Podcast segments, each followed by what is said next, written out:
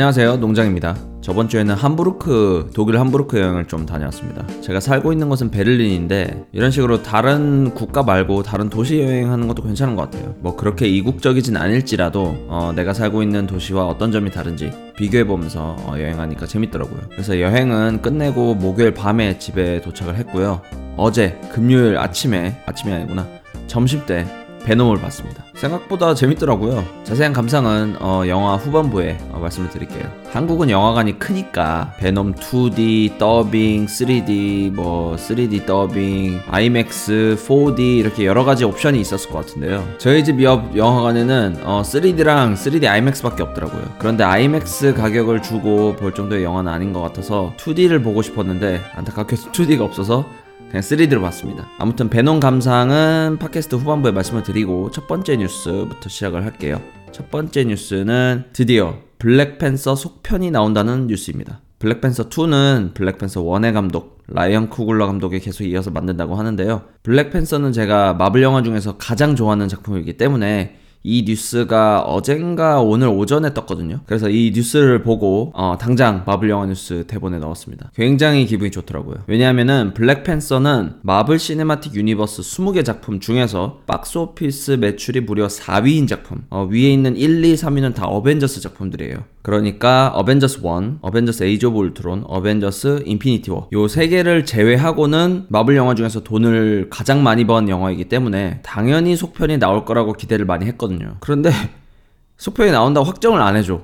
뉴스 기사가 안 나오는 거예요.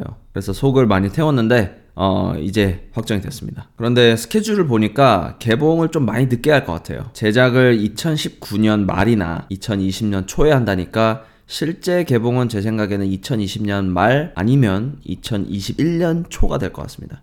개인적으로는 빨리 나왔으면 좋겠지만 그래도 퀄리티 있는 영화를 위해서 기다려야 된다면 기쁜 마음으로 기다릴 수 있을 것 같아요.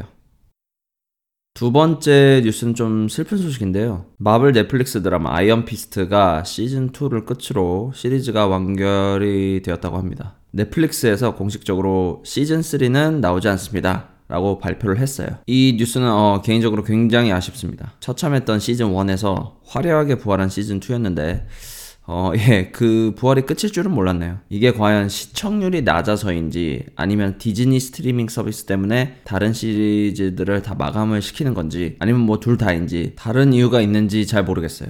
어쨌든 많이 아쉽습니다. 특히 콜린 윙이 엄청나게 멋있었기 때문에 시즌 3에서 활약을 더 볼 수 있지 않을까 기대를 했었는데 그리고 이렇게 되면 디펜더즈 시즌 2도 없는 거잖아요.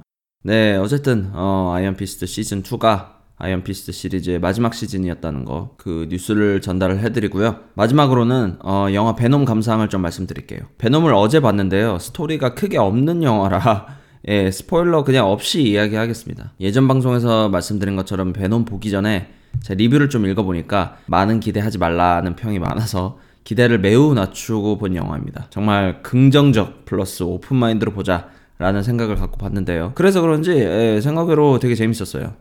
좋았던 부분부터 말씀을 드리면은 역시 베놈의 디자인이 정말 괜찮았습니다. 제가 샘 레이미 감독의 스파이더맨 3에서 베놈을 정말 기대 많이 했다가 어, 큰 마음의 상처를 입은 기억이 있거든요. 그래서 이번 디자인을 보고 어, 치료를 많이 받았습니다. 일단 등 근육 큰 거, 어, 그리고 팔뚝 굵은 거, 목소리 굵은 거, 이빨 큰 거, 무자비하게 뛰어다니는 거, 침 흘리는 거 다 좋았습니다. 정말로 제가 원하던 베놈이었어요. 몸통에 거미 문양이 없었던 건 좀 아쉽지만 그래도 정말 제가 원하던 베놈이었습니다. 그리고 생각보다 베놈의 성격이 꽤 개성이 있어서 톰 하디가 연기한 에디와의 케미도 괜찮았어요. 처음에 에디 머릿속에서 에디 할 때 아 소름 돋더라고요. 그리고 나중 가서는 둘이 티격태격 하는 거 보니까 가끔 베놈이 귀여워 보이더라고요.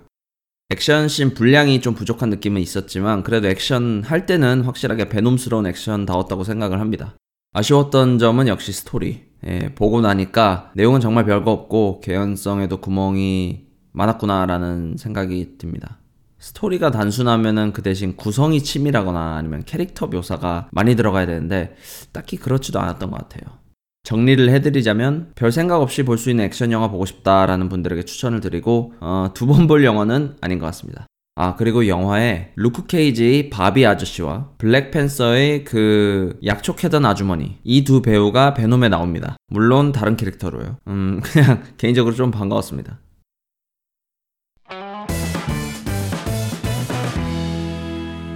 MCU 명대사 뽑아보기 코너. 이번 주 영화는 캡틴 아메리카 윈터 솔저입니다. 윈터 솔저가 굉장히 진지한 액션 영화잖아요. 어, 이런 진지한 영화에서도 코믹한 대사로 완급 조절을 하는데 전 윈터 솔저에서 이 대사를 굉장히 좋아합니다. 웃긴 장면은 아닌데 웃기거든요. 팔콘이 캡틴 아메리카 이렇게 태워주는 장면이 있거든요. 그때 팔콘이 하는 대사가 어 이봐 당신 보기보다 무거운데? 라고 하니까 캡틴 아메리카가 아침을 많이 먹었거든 이 대사 상당히 좋아합니다. 아침을 많이 먹었거든. 뭔가 이 장면부터 둘의 케미가 물이 오른 게 느껴졌던 것 같아요. 다음 주는 가디언즈 오브 갤럭시의 명대사를 뽑아보겠습니다.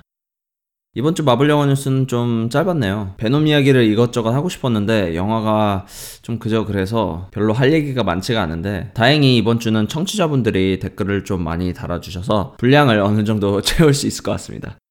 유튜브 댓글부터 읽어볼게요. 첫 번째는 김성욱님. 아, 저도 베놈 진짜 보고 싶은데 저는 호주에서 워홀 중이어서 볼 수가 없네요. 농장님처럼 영어 실력이 좋지 않아서. 어벤져스 4 때는 귀국 시기와 맞아서 한국에서 봤는데 디지털 발매 때까지 기다려야 합니다. 기대하는 거는 삭제되었다고 하는 40분 분량이 살아나서 출시되었으면 하는 소망이 있습니다. 아, 워홀 중이신데 영어 부담이 좀 되셔서 이제 안 보시는 것 같은데 뭐 부담 되시면 말씀하신 것처럼 뭐 VOD나 뭐 블루레이 나왔을 때, 때 보시는 것도 나쁘지 않을 것 같아요. 저도 40분 그 잘린 분량 분량이 어, 블루레이나 VOD에 포함이 되었으면 좋겠네요. 다음은 SS님. 베놈 보고 왔습니다. 정말 안 좋은 평이 많아서 기대 안 하고 봤더니, 어, 생각보다 재밌었습니다. 저랑 같으시네요. 저도 기대 하나도 안 하고 봤는데, 어, 그래서 그런지 재밌더라고요. 대신 이야기거리가 없는 게 조금 아쉽죠. 다음은 미선리님. 농장님 그거 아시나요? 앤트맨 떡밥인데 옐로우 자켓이랑 앤트맨이랑 가방에서 싸우는 장면인데 옐로우 자켓이 말한 게 음성인식 되어서 산산조각이라는 음악이 재생이 되고 앤트맨이 라이프 세이버라는 초록색 사탕으로 옐로우 자켓의 빔을 막는 장면이 있는데 그것은 앤트맨이 타임스톤을 부술 수 있다고 볼 수 있을 것 같습니다. 열심히 썼다. 앤트맨 1에서 그, 예, 그 서류 가방 안에서 싸우는 장면을 말씀하시는 것 같은데, 음악 재생하는 건 알았는데, 그 사탕은 제가 눈여겨 본 적이 없거든요. 이건 좀 다시 봐야 될 것 같습니다. 아, 좋은 정보 감사합니다. 다음 댓글은 다시 김성욱님. 그런데 빌런들이 부유한 건 당연한 거 아닐까요? 돈이 필요하면 뺏으면 되잖아요. 슈퍼파워가 있으면 돈 버는 거야 일도 아닐 것 같은데 아 저번 주 제가 기프티드 시즌2 얘기하면서 이제 빌런들이 다 럭셔리해 보인다. 어 이거에 대해서 이제 코멘트를 달아주신 것 같은데. 맞습니다. 빌런은 뭐 뺏으면 되죠. 그래서 빌런이겠죠. 돈을 뺏는 빌런 하니까 가장 먼저 생각나는 게 그 샘 레이미 감독의 스파이더맨 2에서 옥타비우스 박사가 그 에너지 장치를 만들기 위해서 실제로 금고를 털죠. 그냥 그 장면이 생각이 나네요 다음은 팟빵으로 넘어가서 마블 초보님. 안녕하세요. 저는 4학년 마블 초보입니다. 저는 방송을 3회 때부터 들었는데 제가 계정이 없어 구독을 못했습니다. 그 점은 죄송합니다. 그런데 지금은 계정이 만들어서 구독을 하니 기분이 좋습니다. 맨날 방송을 반복해서 듣고 있어요. 그리고 제가 토요일 밤마다 방송을 기다리는데 이 기다림이 저를 설레게 합니다. 목소리도 너무 좋으세요. 저는 초등학교 4학년이라서 드라마를 못 봅니다. 제 소개가 좀 많았네요. 죄송합니다. 베놈 분량 30분 삭제됐대요. 그리고 타노스가 인피니티 워 건틀렛 말고 새로운 무기가 있대요. 칼이 크고 양쪽에 칼이 있다고 합니다. 분리도 할 수 있다고 하는데 이건 확실치 않다고 합니다. 몸 건강하시고 꾸준히 방송 듣겠습니다. 마블 영화 뉴스 포에버. 그리고 위에 댓글을 두 개 더 달아주셨는데 타노스가 무기 들고 있는 모습입니다. 안녕하세요. 이 내용을 빠뜨려서 다시 댓글 답니다. 인피니티 워에서 타노스가 로키 목을 잡을 때 우주선 위에 어떤 사람이 지나갑니다. 혹시 그 사람이 진짜 로키가 아닐까요?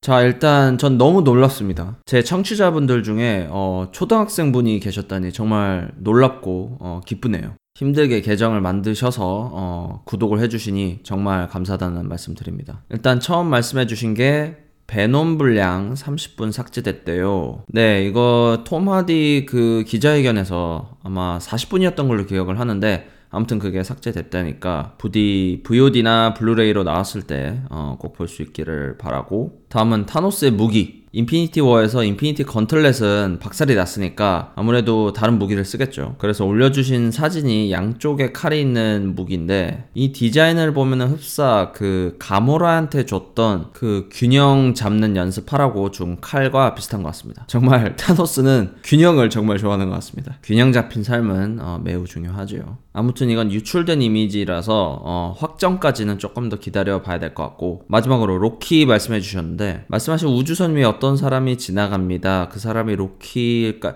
예, 로키일 수도 있습니다. 그런데 저는 좀 부정적으로 생각하는 게 로키가 죽었지만 사실은 죽지 않았다. 이 패턴을 이미 너무나 많이 써먹었기 때문에 또 써먹으면 저는 좀 실망할 것 같습니다. 하지만 뭐 로키일 수도 있죠. 어, 그렇게 생각을 합니다.